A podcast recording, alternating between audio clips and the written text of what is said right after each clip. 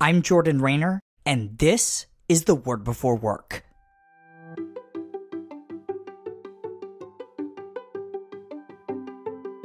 Today we're reading from James 4 13 through 16.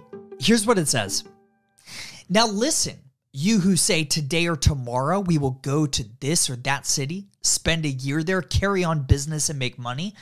Why, you do not even know what will happen tomorrow. What is your life?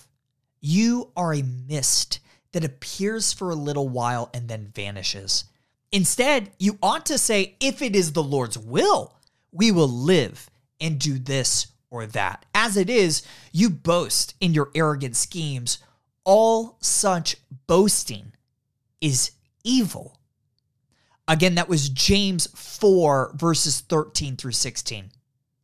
As we've seen throughout this series, planning is a good, God honoring thing to do.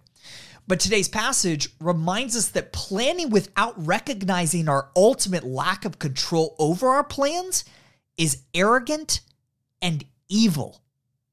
Guys, I've had to repent of this sin quite a bit recently. A friend of mine was asking me what I've been working on and I said, quote, "Oh, I'm working on a new book that'll come out in October of next year." That's a textbook example of the evil planning James is talking about. And my temptation is to do this, to boast arrogantly in my own plans all the time. What's the alternative? We don't have to wonder. James tells us in verse 15, quote, instead, you ought to say, if it is the Lord's will, we will live and do this or that. If it is the Lord's will, I'll publish a book for you all next October. Why is this so important? Why is it so important that we articulate our lack of control over our plans? Beyond the fact that it's obedience to God's word, let me share three quick reasons. First, it keeps us open to how the Lord might alter our plans. If I view a plan as my plan that I'm ultimately in control of, I'm going to hold that plan very tightly. But if I recognize that God alone is in control of my plan, I'm going to hold it a lot more loosely and I'm going to be much more attuned to how the Lord might be calling me to change course as I execute against that plan. Second, articulating our lack of control over our plans increases our reliance on the Lord for the results. It's a very practical way to remember the Lord your God and that it is He who gives you the ability to produce wealth or bring your plans to fruition. See Deuteronomy chapter 8, verses 17 through 18. Finally, it gives us an opportunity to demonstrate our faith to others. I don't know about you, but I haven't heard a lot of people uttering, Lord willing, at the office. Not only does this phrase, this simple phrase, signify that you're a Christian, but at a deeper level, it communicates that you're humbling yourself and your plans before an almighty God.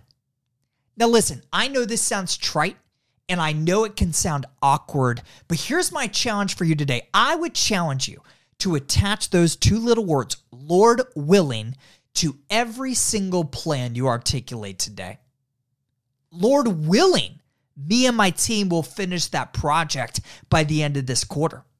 Lord willing, I plan on attending that conference coming up this December. Lord willing, we should be able to hit that revenue number by the end of this year. Verbalize today your ultimate lack of control over your plans and watch to see what the Lord does with your obedience and your humility.